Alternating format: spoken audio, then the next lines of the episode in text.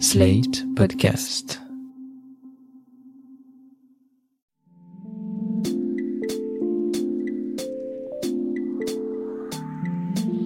Salut et bienvenue dans cette tourne par an, le podcast qui répond chaque semaine aux questions que vous vous posez.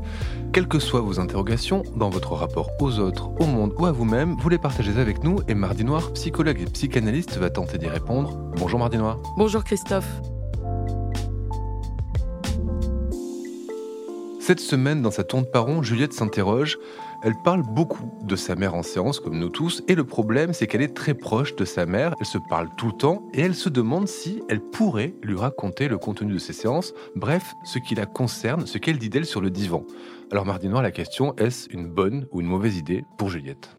Écoutez Christophe, en 1913, dans le texte intitulé De l'engagement du traitement, Freud met en garde, et il écrit on ne tardera pas à remarquer que le patient invente encore d'autres méthodes pour soustraire au traitement ce qui est demandé. Il s'entretiendra par exemple quotidiennement de la cure avec un ami intime et logera dans cette conversation toutes les pensées qui devraient s'imposer à lui en présence du médecin. Il n'est pas rare de partager nos questions ailleurs que dans la cure, surtout celles que nous craignons inconsciemment de résoudre, ou plutôt celles dont l'issue s'avère tellement surprenante que nous préférons le confort de la plainte.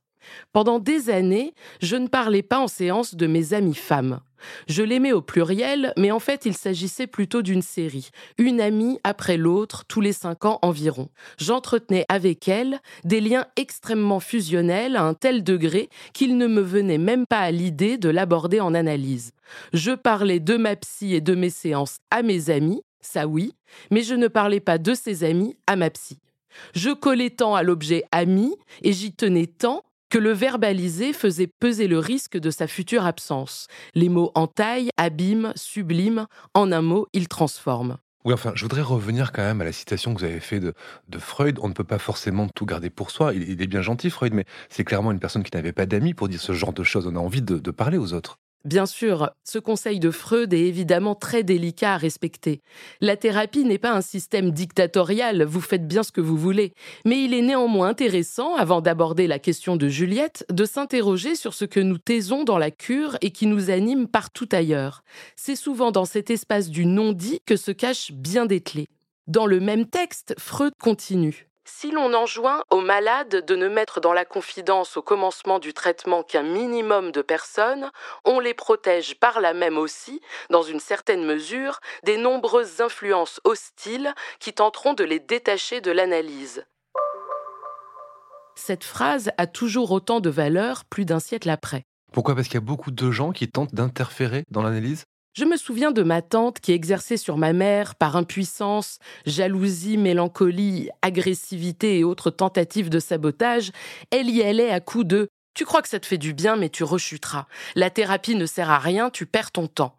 De mon côté, des connaissances ont pu parfois balancer que c'était de la branlette intellectuelle, la fameuse, qu'elle n'irait pas dépenser autant d'argent pour aussi peu de résultats. Regarde-toi, t'es en panique, déprimé au fond de ton lit, je me demande si ça ne te fait pas plus de mal que de bien.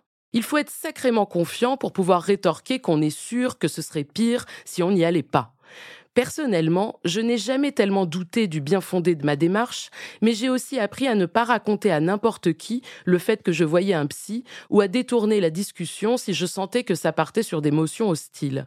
Essayer de convaincre la bave aux lèvres en bouffant trois Xanax à l'heure que voir un psy vous fait beaucoup de bien, c'est marrant mais ça ne marche pas. Et c'est vrai que trois Xanax à l'heure, c'est quand même pas mal. Bref, on fait quoi? On en parle ou on n'en parle pas? Parler à ses proches de ce qu'on dit sur eux ou non en thérapie ne me paraît ni une bonne ni une mauvaise idée. Tout dépend de ce qu'il se joue dans ces conversations. Si glisser à votre partenaire, votre meilleur ami, votre mère, frère ou qui sais-je, ce que vous avez dit sur lui à votre psy, vous permet de passer un message, pourquoi pas? Mais n'oubliez pas qu'il ne l'entendra peut-être pas de la même oreille. Serge? C'est toi mon fils? Maman? Ça commence par les parents, la famille, et ensuite c'est le drapeau, la patrie. Maman je me rappelle d'un été, j'étais en vacances chez mes parents, ma mère avait préparé des crevettes en entrée, un plat que j'apprécie particulièrement.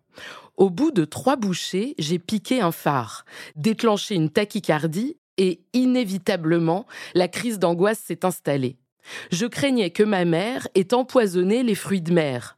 Oui, bon, le fruit de ma mère, quoi. En d'autres termes, moi. Oui, donc j'avais peur qu'elle m'ait empoisonné. Je précise que je savais pertinemment que c'était faux, aucun doute là-dessus, mais je ne pouvais m'empêcher de le craindre. Je ne lui ai rien dit sur le moment, incapable d'élaborer quoi que ce soit. À mon retour de vacances, j'ai raconté cet épisode à ma psy et j'ai pu poser des mots sur ce qui s'était vraiment passé. Notamment le souvenir que ma mère m'appelait affectueusement poison quand j'étais enfant. J'ai ensuite rapporté l'échange à ma mère, qui a compris, en substance, ce que je voulais dire, toujours très à l'écoute, mais je sentais bien que 90% du délire lui échappait. Insister pour qu'elle prenne en compte parfaitement ce qui m'arrivait était une impasse. Ça aurait mené à une énième dispute, une énième incompréhension. Je crois que ce qui est pire que le malentendu, c'est de ne pas le supporter. Donc oui, Parler à ses proches quand c'est possible, quand l'écoute est bienveillante, c'est utile pour appréhender l'altérité, le fait que nous soyons irréductibles les uns aux autres, mais n'en attendez pas trop. Merci Mardi Noir, on se retrouve hors antenne pour que je vous raconte ce que j'ai dit de vous à ma psy. Ne paniquez pas et à la semaine prochaine. Je rappelle à nos auditeurs et auditrices qui peuvent nous écrire, vous écrire à l'adresse mardi.noir.slate.fr pour vous poser leurs questions. Je leur rappelle aussi qu'on retrouve la chronique Ça tourne par an à l'écrit chaque jeudi sur slate.fr et en podcast chaque mardi sur Slate Audio et sur toutes les plateformes de podcast.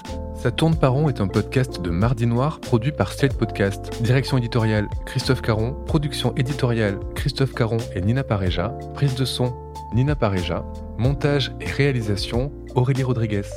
La musique est signée Sable Blanc.